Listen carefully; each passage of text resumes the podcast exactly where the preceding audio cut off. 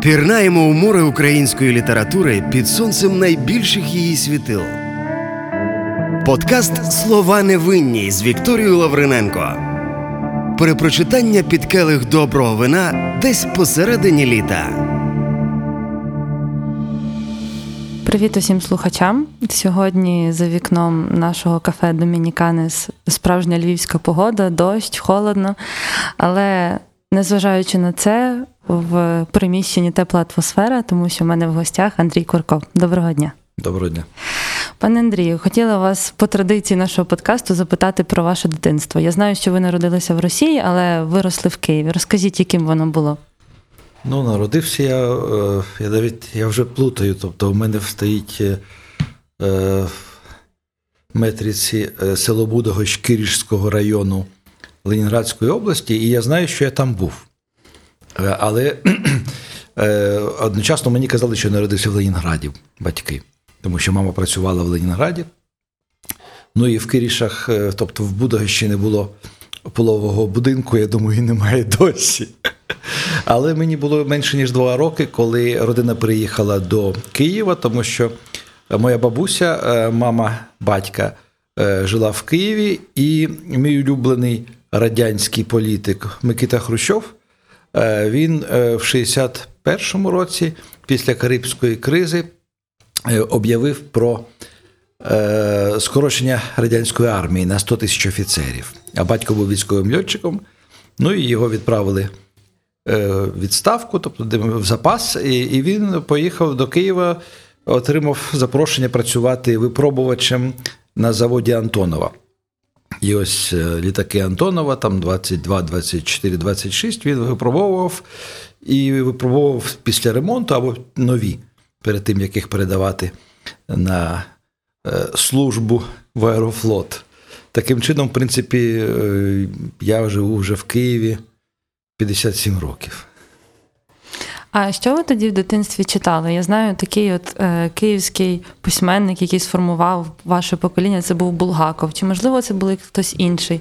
Кого ви так читали з самого дитинства, що можете зараз Булгакова я досить, досить пізно прочитав, тому що його ж почали видавати тільки в 78-му чи 79-му році. І, е, до речі, е, ми з братом старшим е, читали е, журнал Москва з мастером і Маргаритою, здається, в двох номерах. Нам дали на одну ніч е, в бібліотеці міста Судак в Криму. І ми вголос один одному читали, щоб встигнути повернути е, ці журнали назад, тому що там черга була на майстра і Маргариту. А до того я прочитав 14 томів Джека Лондона. І він мене захопив. Тобто, з першого тому, я пам'ятаю досі такий сіро-синій колір палітурок. Е, і тоді я вважав, що в принципі люди читають е, оцими ППС, повними зібраннями е, творів. Е, Хоча е, після того я знайшов вдома е, теж там скільки-то томів Толстого і не зміг навіть почати. А як так сталося, що ну, в той час ви е, приїхали з Росії? Я так розумію, сім'я ваша була повністю російськомовна, і ви українську вивчили самі. Е, Українську я вивчив, тому що у нас е, в школі, е, в російській школі в Києві, в 203-й, е, у мене був тільки один приятель з україномовної родини і з ним не з мого класу. Він був навіть з іншого класу. І я так якось так зацікавився, бо він переходив, звичайно, в школі на російську, але там з бабусею, з батьками говорив українською. А, і у нас викладали українську, тобто було там два уроки на тиждень. І була, я пам'ятаю, ще така штука, як е, можна було, щоб батьки написали заяву і відмовитись від е, вивчання української мови. Ну, а я просто думаю, як це так? Україна, українську мову треба вивчити. І ось є, нарешті, є одна людина, яка справді говорить українською мовою. Ось. І десь років 14 я сам почав так цікавитися. Тому що ну, шкільні уроки щось давали, але вони давали граматику, там і це було досить так сумно, взагалі, все викладання. А все ваше оточення було російськомовне, крім цього одного друга? Так, так. Ну, на, на той момент так, так і було так. А які українські книжки тоді читали? Чи взагалі не було такого поняття, як ось читати україн... україномовну літературу? Ви знаєте, я тоді почав читати польською мовою. Е, Тому що у нас був магазин Дружба, і там продавалися книжки польською мовою, яких не можна було знайти ані українською, ані російською. Тому в мене якби е, після Джека Лондона там і після сам видаву, який був російською мовою, україномовного сам видаву, мій старший брат не приносив додому. Я не знаю, він, мабуть, був, але у нього було інше коло друзів. І ось після польської мови я вже почав читати українською. Цікаво, коли так спочатку йде польська, потім українська, і виходить, що в Україні, як в державі, мова українська мова стояла десь на третьому місці, скоріше, в таких людей, які хотіли щось знати більше, ніж, ніж просто загально. Е, Я, мені здається, що таке було відчуття, що е, українською видають тільки комуністичну літературу. Тобто тільки дуже правильну, лояльну там про, про селян. Оце була, до речі, я думаю, що це, теж якби комуністична і про сільське життя. А російською, начебто, якби інколи не, е, не обов'язково комуністична, але про міське життя там, чи про історію. Власне, можливо, через то сформувався оцей от, е, не феномен, а переконання, стереотип, що українська мова це мова селян і мова, е, не знаю, просто нижчих в лапках людей. Ну, це, це було, е, хоча тоді я ще пригадую, що за українську сприймали суржик.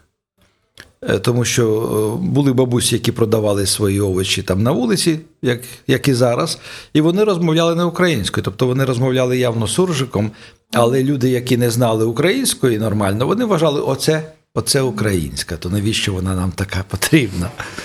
Ну, може, так думали, я не, може, і не всі. Ну, я сама з селища під Києвом, і насправді е, говорю суржиком в ну, побуті, особливо там зі своїми батьками. Я розумію, наскільки це спотворює мову. І дійсно, е, ті люди, які не знають української такої літературної, то вони можуть так помилково вважати. Я до чого це все запитую, тому що дуже цікаво, в який момент свого життя е, ви власне сформулювали для себе те от визначення український письменник з російським корінням, російського походження. Чи був якийсь такий момент, коли ви це чітко зрозуміли для себе? Ні, ну було дуже багато дискусій, бо е, ну, починаючи практично з 91-го року, е, мені багато людей, в тому числі старших, і я пам'ятаю їх прізвища, говорили: якщо ти хочеш бути українським письменником, то пиши українською мовою. А хочеш залишатися російським письменником, продовжуй писати російською. Ось. Ну а справа в тому, що рідна мова це е, такий феномен. Е, який завжди е, стає першою мовою насильства, якщо є е, в країні не інтеграція, а асиміляція. Це дуже добре знають українці, які попали в Польщу. Перед війною в 39-му році та й після. Е, Тобто, коли е, я їздив по Польщі з авторськими вечорами, до мене підійшов дідусь і каже, що ви знаєте, каже, що коли ми переїхали, тобто, коли нас переселили там кудись в Польщі, е, і у нас народилися діти, то ми з- жінкою домовились не говорити їм, що вони українці, і не навчати їх українській мові, щоб вони виросли нормальними поляками. Ну зараз е, дуже багато людей переїжджають в Польщу, і я знаю, що досі ця проблема ну, дуже актуальна. Е, Є частина людей, які намагаються підтримувати українську культуру в Польщі, а є ті, які ну особисто в моєму розумінні це заробітчани, які повністю відкидають своє українське походження і намагаються навіть своїх дітей, як ви кажете, навіть не говорити їм, що вони з України. Ну, я, до речі, це не стосується тільки українців. Я дуже багато по світу їжджу, і в Європі дуже е, багато мігрантів, звичайно. Там в Швейцарії 25% населення це мігранти. І вони мають для себе прийняти рішення.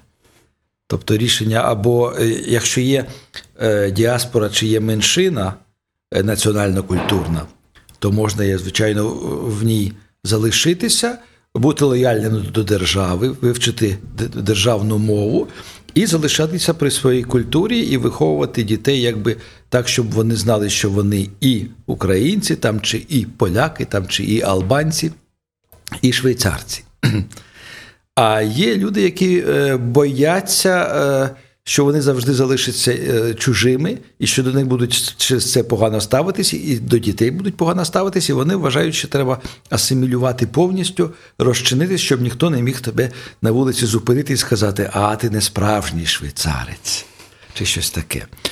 Ну і я не знаю, я, ну, я би не наважився е, е, чи одних, чи інших там е, зневажати там, чи критикувати, бо це інколи залежить від дуже таких дивних моментів, е, які є чисто ситуативними навіть, а не е, народженими в голові просто так. Літературний подкаст Слова невинні з Вікторією Лавриненко.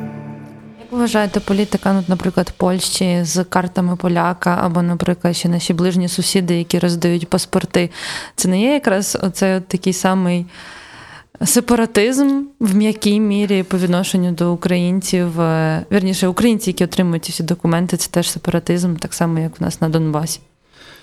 Е, можна і так вважати. Насправді, е, ну ось якщо говорити, наприклад, про Угорщину, це люди з досить, ну не сказав би дивною, але дивною і зрозумілою ментальністю. Тобто вони себе завжди вважали в оточенні ворогів, культурних ворогів, там, лінгвістичних ворогів і так далі. І е, коли вони бачать, що у них демографія зменшується, тобто це, означає, що ворогів стає більше, а них, їх самих менше, вони починають збирати е, оце все, що має відношення е, до угорської крові. І, і, і роздавати паспорти, і статистику покращувати, і так далі. І з їх точки зору, це вони повертають до себе е, якби, ну, блудних синів. Е, З нашої точки зору, тобто, в принципі, вони провокують громадян України на е, так звану подвійну лояльність.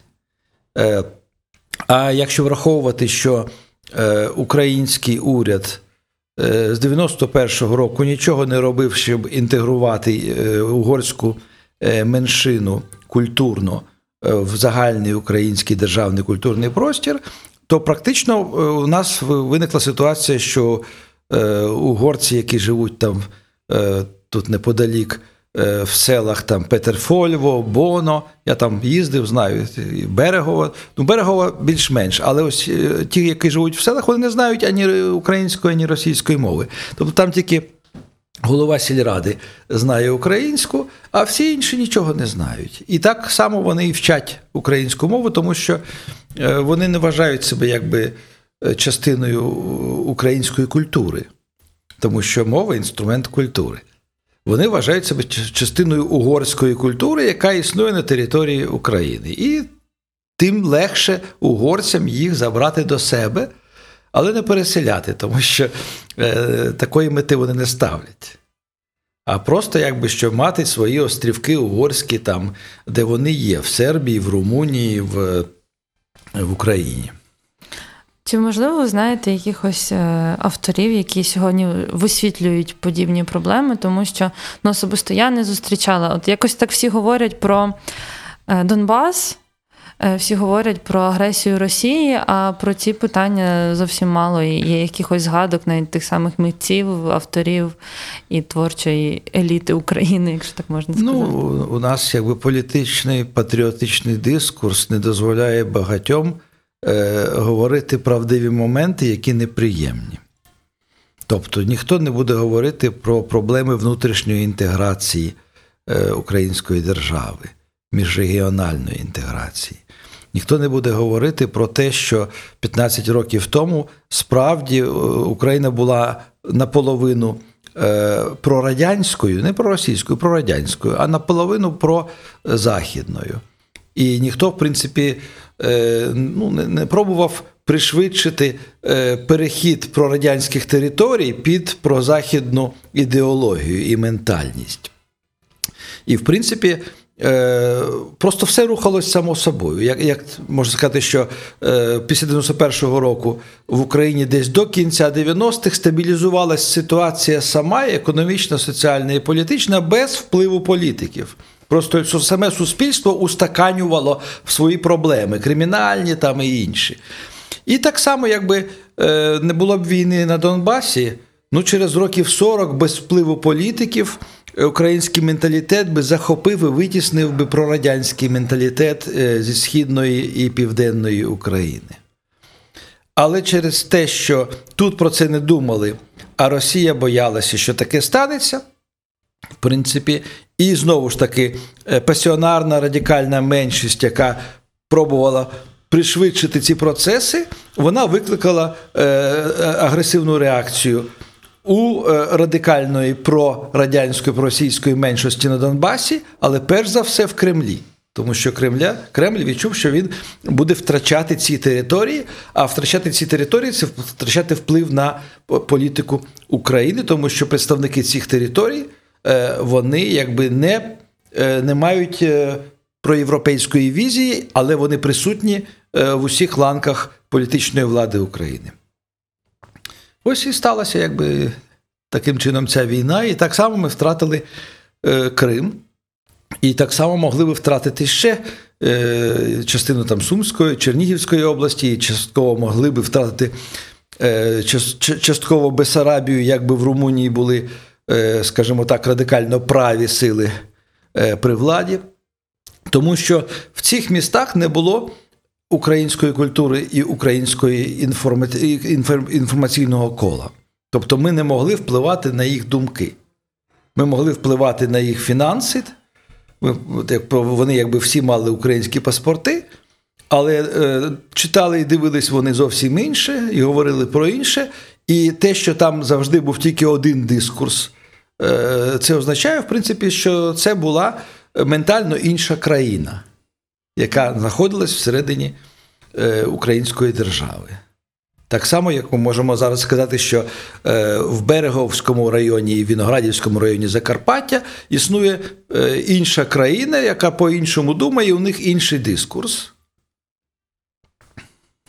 Е, так, це насправді дуже цікаво для дослідження і для молодих письменників.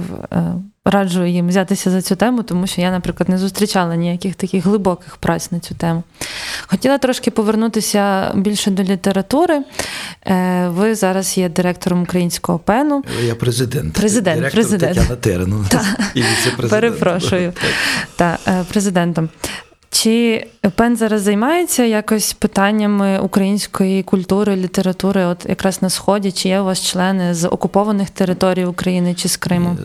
Е, е, Ті, хто виїхав з Криму, е, у нас є членами і були в правлінні. Це і журналістка Гюльнара Бекірова, і Алі Малієв, який був до нещодавно директором Кримського дому, а зараз він переходить на державну службу. Ось з Донбасу, знову ж ті письменники біженці у нас є.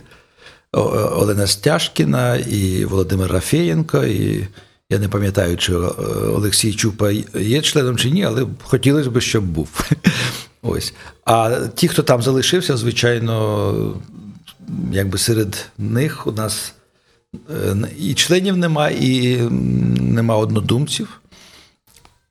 Ну і тим більше, що там е, ми просто мало знаємо, е, це інша тема, звичайно. Ми мало знаємо про те, що там відбувається. Е, Але ж там е, залишився, залишилася спілка письменників. Е, Зараз там проходить е, за російські гроші великий з'їзд письменників-фантастів в Донецьку. І якщо ну, просто можете поцікавитися на Фейсбуці, на сторінці е, Бориса Сидюка, це нашого такого ветерана е, руху фантастів, він там коментує, хто приїхав, як і що там відбувається. Е, Насправді, якби е, ми е, отримуємо тільки негативну, я б сказав, антиукраїнську інформацію з того боку. Але це якби нам може додає якоїсь, якогось емоційного драйву, але ми психологічно ми не розуміємо зараз, що там відбувається. Тому що можете собі уявити, що звідти виїхала вся еліта е, в усіх областях, в усіх сферах діяльності. І е, саме тому росіяни туди почали надсилати людей, бо там не було кому е, працювати там директором заводу, там чи шахти, там чи управлі... державного управління так званого. І все це, звичайно, було б легше описати Орвелу, Але насправді е, ми думаємо, що ми розуміємо, що там відбувається. Насправді ми не, ми не знаємо. Ми не знаємо, тому що е, те, що відбувається в сірій зоні на лінії фронту, це зрозуміло, а те, що всередині там відбувається, тобто як вони там нафантазували собі щоденне життя, е, хотілося б знати, але цієї інформації немає. Ну, ми знаємо хіба що там е, з деяких е, репортажів, наприклад, Яніни Соколової давно дивилася, але там про встановлення таксофону з інтернетом на вулиці і всякі такі різні дуже абсурдні речі. Як ви думаєте, чи є зараз якісь шляхи налагодження зв'язку з тими територіями, чи все? До побачення. Ну, е, шляхів реально немає, тільки через Росію, тому що це Росія вирішує, які там е, можна е, лінії контакту встановити. А з моєї точки зору, там саме там, на цих територіях, нам розмовляти нема з ким. Тобто е, у людей є родичі. Родичі можуть розмовляти з родичами. Вони, я думаю, в більшості випадків, якщо вони е, мають інші політичні погляди, вони домовились між собою не говорити про політику при зустрічах там чи при дзвонках. І це продовжується так само, як ті, у кого є родичі в Росії, теж е, серед моїх знайомих почали знову зізвонюватися, але домовились не говорити про політику. Тобто говорити про молоко, про хліб е, можна, а про ціну хліба і про ціну молока вже не можна. Так, да, дуже цікаво. Літературний подкаст Слова невинні. Хотіла трошки ще повернутися до ПЕНу. Власне, організація в Україні існує, здається, з 89-го року, так? Ну, формально так. Та це вже 30 років. Як змінилися завдання за цей час? Чи які зараз конкретні стратегії, над чим працює ціла організація? Ну, змінилися, е, дивлячись від цього, від того моменту, коли Пен справді почав е, працювати, а Ну, це, так, так. це останні, може, 12 років, насправді, тому що е, в 89-му році зареєстрували в Канаді український пен, але він не почав працювати. І років 15 він просто був е, замкнений в сейфі. Тобто список людей, яких зареєстрували як члени, поклали в сейф в спілці письменників в Україні на банковій, е, закрили, і невідомо у кого був ключ. А вже з моменту, коли е, пан Мирослав Маринович став президентом ПЕНу, тоді почалася діяльність. Ну і зараз, якби ми працюємо, ну може краще, ніж деякі інші національні пен-центри, тому що у нас є багато проєктів. Ми знаходимо е, гроші е, на е, ведення цих проєктів. Ми е, треба сказати, що багато всього робить Тетяна Терен, яка е, була виконавчим директором. Ну і в принципі зараз е, виконує цю саму функцію. Ось у нас є проекти поїздок по всій Україні. І ось зараз продовжуємо проект наближення, щоб проводити дискусії на політичні соціальні теми в маленьких містах, там, де в принципі немає суспільної дискусії, немає такого якогось активного соціального життя. Ну і не тільки, звичайно, ми будемо і в Ужгороді в листопаді, і зараз обговорюємо поїздку на схід або до Краматорську, або до Маріуполя. Ось е, у нас е, є вже чотири премії, які засновані або пеном, або пеном з партнерами. І ці премії, в принципі, вони е, ну, існують для того, щоб промовувати і підштовхувати е, літературні і інші журналістські процеси, які ми вважаємо дуже важливими для нашого суспільства. Тобто є премія за есеїстику, е, премія за е, журналістику, за чесну і за новаторство. Це премія імені Гонгадзе. Зараз разом з двома державними інституціями ми заснували е, премію для іноземних перекладачів з української мови Драгоман Прайс. Е, Це ми зробили разом з МЗС, з Українським інститутом і Українським інститутом книги.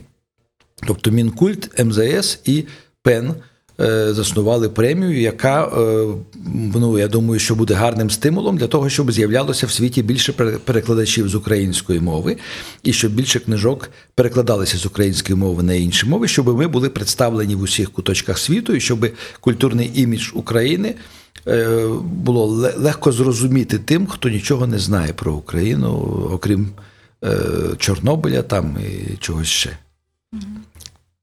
Сьогодні ви приїхали до Львова. е, Ну, вчора була презентація е, книги Мости замість стін. А сьогодні знаю, відбудеться обід. Пане, розкажіть трошки про цю подію. Чи це публічна подія, чи тільки для членів Ні, ні, організації? це у нас тільки для членів ПЕНу, які живуть у Львові. У нас, в принципі, е, Львів це у нас е, друге місто за е, кількістю членів, активних членів е, українського ПЕНу. І насправді вчора ще відбулася важлива подія, бо член правління українського ПЕНу Леонід Фінбург е, Фінберг отримав премію е, в будинку е, Івана Франка. Тож ми сьогодні його привітаємо. Ну і в принципі, е, ми є клубом, і ось сьогодні буде, мабуть, такий перший справжній клубний обід для членів клуба Only. Ну і ми хочемо почути, якби, якщо в принципі творчі люди це люди, в яких завжди виникають ідеї, що ще можна зробити. І я думаю, що за цим обідом ми не тільки привітаємо Леоніда Фінберга, а й дізнаємося, які е, цікаві думки з'явилися за останній час у наших колег зі Львова. Будемо слідкувати за оновленнями і чекати нових е, креативних ідей, подій. А коли найближчим часом можна буде долучитися до якоїсь публічної події? Певно. Ну, сьогодні ми будемо в ефірі е, телеканалу Еспресо е, проводити е, теж дискусію. Е, дискусію на тему, яка у нас була фокусною темою е, пену, і на яку тему писали есеї теж члени пен-клубу, е, що дасть нам сили. Так називається тема цієї дискусії. Її можна буде дивитися в прямому ефірі о 17-й годині, о 17.30 чи о 17-й, ну це можна перевірити. А буде запис ефіру, тому що наш подкаст вийде не сьогодні, на жаль, і Я думаю, що буде, звичайно, буде записи, можна буде в архіві або на Ютубі е, знайти, або в архіві телеканалу Еспресо. Ось. Ну, а далі, е, я думаю, що львівська програма на цьому закінчується, але вже наступний, наступного тижня на вихідних в Луцьку під час літературно-музикального фестивалю Фронтера е, буде теж блок дискусії і презентацій, е, де організатором виступає український пен. чудово. Маємо дуже багато анонсів для наших слухачів. Хотіла ще трохи вас запитати про е, повернутися до української мови. І, власне, е, ви, як е, президент пену, пишете книжки російською мовою, хоча у вас є, звісно, українською. Я хотіла запитати, як ви вважаєте, чи зараз сучасний український письменник може бути російськомовним? Розумію, що у вас так склалося там внаслідок певних життєвих обставин. Але от сьогодні молоді письменники, чи їм краще все-таки писати українською тільки? Ви знаєте, це запитання е, трошки е, заангажоване Можливо, ми у Львові. у Львові. Да. Ну, а давай, е, можна я вам е, поставлю запитання, чи може кримсько-татарський письменник е, вважатись українським і писати рідною мовою? Ну, я вза- мої погляди особисті, те, що Крим має бути окремою е, республікою в складі України. Ну, тобто вони мають бути е, Кримом, а не Україною, як в самій самобутності. Ага. Е, І мати свою мову. е, А українські, угорські письменники, які живуть в тих районах, про які я казав, вони ну, мають відношення до української культури. Ну, це треба вимірювати ступінь їхньої, е, верніше, не ступінь, а теми, які вони піднімають. Якщо Вони пишуть про своє життя, тобто про життя Закарпатського регіону. Я знаю цих людей, їх не перекладають ані російською, ні українською. На ну, жаль. Це тема для подумати. Ви знаєте, просто є е, мажоритарна культура, тобто головна культура, і вона тут може бути тільки україномовною. Є національні меншини, у деяких є е, національна культура меншини, тобто міноритарії, акціонери міноритарії. У деяких немає. Тобто українські греки не пишуть грецькою мовою.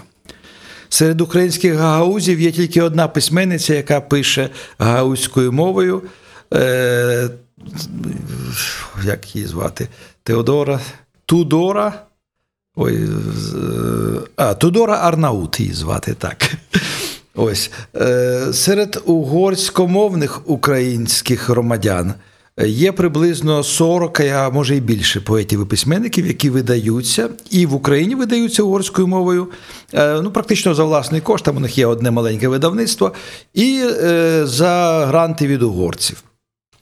Російськомовна література. Я думав насправді 10 років тому, що вона буде е, зникати поступово. Тобто, я думаю, що її насправді її е, процент зменшився все одно, тому що е, була велика секція російськомовних письменників при спілці письменників України ще за радянських часів. Тобто були там окремо групи, тобто головна група україномовні і е, друга головна російськомовні.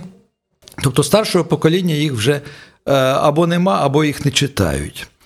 Але в містах, де е, російська мова залишилася щоденною е, мовою і вулиці, і родини, тобто це південь і схід, там є і народилися нові поети і письменники, молоді, які пишуть російською мовою, які вважають себе українськими поетами і письменниками.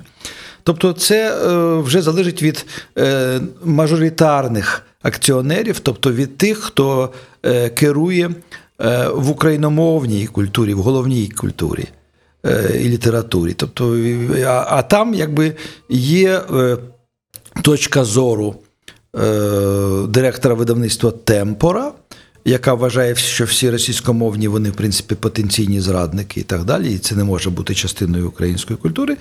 І є точка зору е, більш толерантних людей, е, таких як Юрко Андрухович там, чи Сергій Жадан, е, що нікуди ця культура не дінеться, тобто це якби паралельна культура, яка теж е, розказує українські сенси е, іншою мовою, не державною мовою.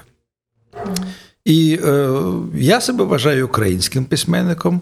Е, і навіть в Росії мене вважають українським письменником. Що теж немало важливо. Так. І, я там вже третій раз за- заборонений, моїх книжок там немає. Ну, це мене якось не обходить. Але, е, в принципі, оце питання самоідентифікації, воно теж важливе. Е, Тому що я собі уявляю, що в Донецьку половина письменників, які жили і писали російською, вони себе вважали російськими письменниками. І я точно знаю, що майже всі російськомовні письменники Криму е, ще за українських часів вважали себе російськими письменниками і не хотіли друкуватися в Києві. Навіть якби ну, їх і не друкували, але видавалися постійно в Росії. Під сонцем і вином з Вікторією Лавриненко. А ви чули е, останній е, скандал, якщо так можна назвати, з книгарнею є? Звичайно. Е, ось як ви як ви можете прокоментувати? Це так по-журналістськи дуже звучить, але Ну, я думаю, що це такий е, м'який шантаж книгарні є, е, які потрібні, звичайно, гроші на виживання. І мережа книгарня, е, книгарень є, сподівається, що е, патріотизм змусить людей купувати е, книжки українською мовою. А якщо не змусить, то вони тоді почнуть продавати російською мовою. Е, Хоча. е, З іншого цікаво, що інші книгарні, інші мережі е, не ставили таких е, претензій, тобто вони е, існують на ринку, на реальному ринку. Е, Книгарня є, вона створила свій власний ринок, тобто вона позиціонувала себе як лідер е, продажу українських книжок українською мовою. І те, що якби я думаю, що вони ж не, не шуткують, тобто, що проблема серйозна, бо вони закрили книгарні в Києві, на сході України закрили багато книгарень, і небезпека є. Це означає, що перш за все, не часткова небезпека від книжок, які знову почали завозити масово з Росії. Але і частково ця небезпека через економічну кризу, е, яку підштовхнула ще далі криза е, з коронавірусом. От ви згадали раніше про те, що ви заборонений письменник в Росії. Чи можливо варто Україні більше забороняти російських, аби цей от потік російських книжок, який все одно є на український ринок, аби він якось контролювався державою? Чи це цензура? Формально він контролюється і контролювався е, до позаминулого року більш ретельно. Але чомусь якби державні органи, наприклад, не хочуть. Тобто, в принципі, є правила, за якими е, російські видавці повинні на кожну книжку, яку вони хочуть експортувати в Україну, отримати е, дозвіл, ліцензію. І вони навчилися це робити дуже ефективно. І тому вони якби можуть. Тобто зараз десятки тисяч назв книжок з Росії легально можна завозити в Україну. Одночасно була давно вже пропозиція, що якщо видавництво російське видає хоч одну антиукраїнську книжку, то книжки, будь-які книжки цього видавництва не можна завозити е, в Україну. І оце е, рішення не було прийняте. Тобто, це рішення могло би, е, по-перше, віддати більше простору і якби допомоги українській книзі, і змусити цих видавців там в Росії думати, що вони видають. Бо не можна якби видавати е, Кургіняна там чи е, е, якихось там е, блогерів з, Донецьку, типу Романа Манєкіна, і одночасно видавати гарні книжки, які відправляти сюди продаватися. Тобто українська держава хотіла зайнятися цензурою такою проукраїнською, але щось трошки не вийшло.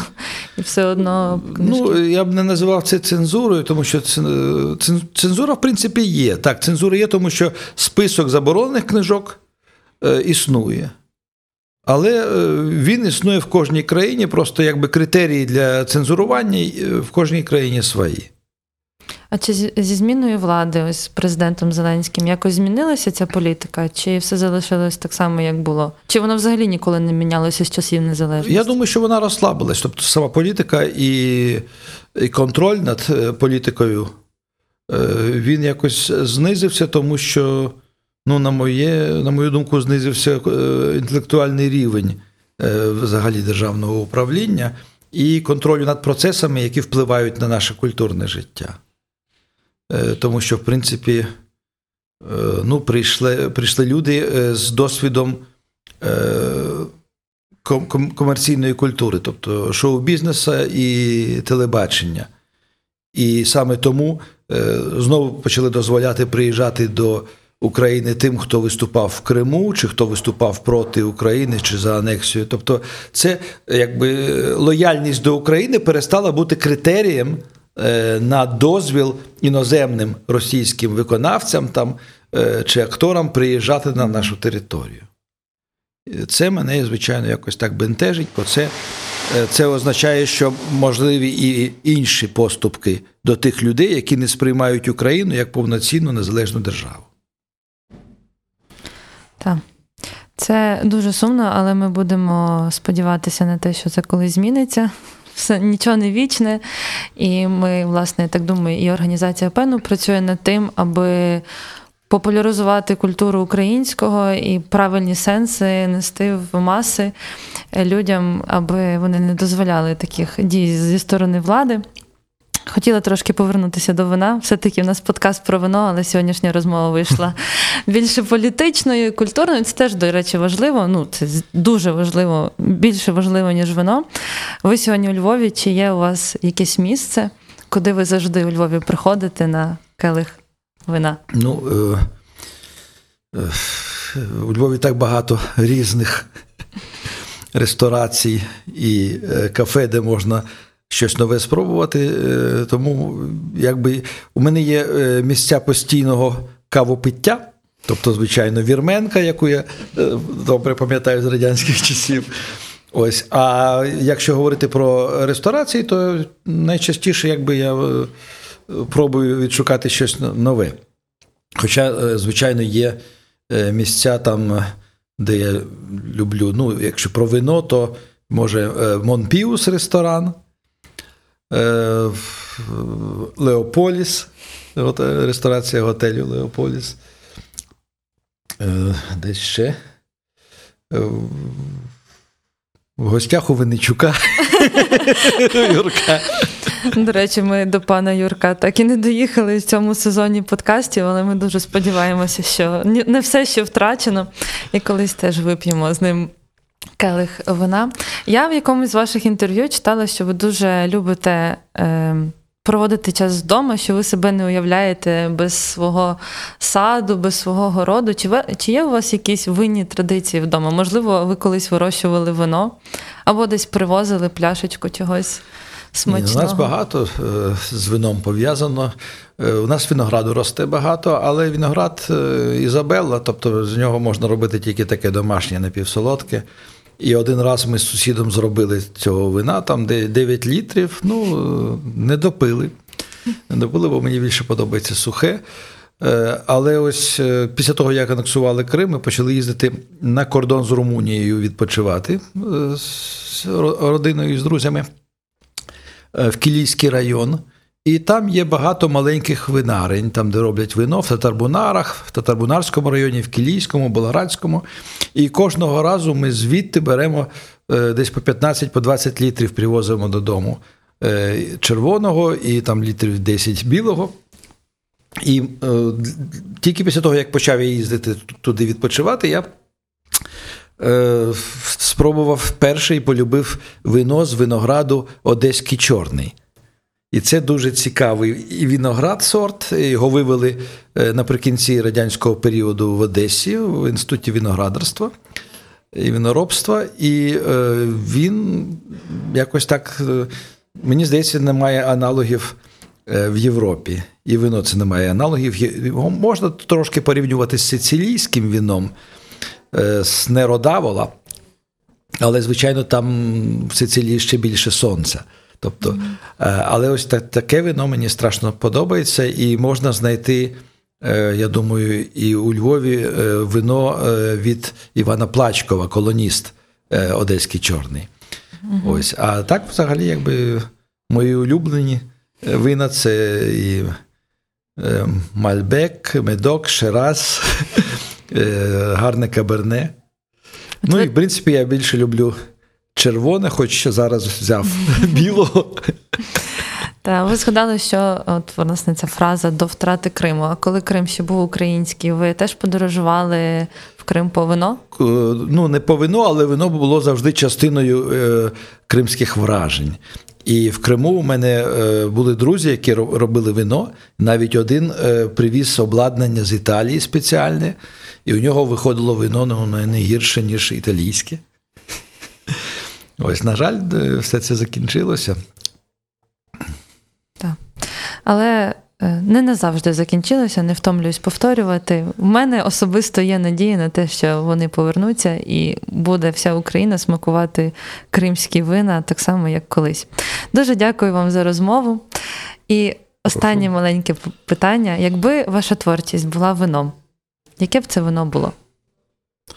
Ну, я б хотів, щоб воно було, е, вона була схожа на амарони. Знаєте вино амарони? Напевно, не Це куштувала. найміцніше сухе е, червоне вино е, може бути до 16% е, вмісту алкоголю.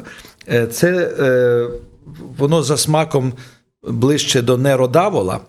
Чорне з, а, з аволи це теж сицилійське, е, але не таке густе, як е, е, магребські віна, якщо знаєте, Марокко, Туніс і Алжир виробляють дуже густі вина червоні. Вони можуть бути теж міцними, але у них е, не такий цікавий присмак. У них якось дивно. У них більше крові відчуття, коли п'єш, ніж сонця. А як коли сицилійські і південні італійські вина п'єте, ви п'єте сонце.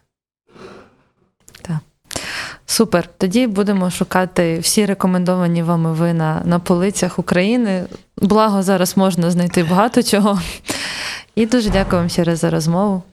Дякую вам. Дякую, що дня. дослухали. Гарного дня. Пірнаємо у море української літератури під сонцем найбільших її світил. Подкаст Слова невинні з Вікторією Лавриненко. Перепрочитання під келих доброго вина десь посередині літа.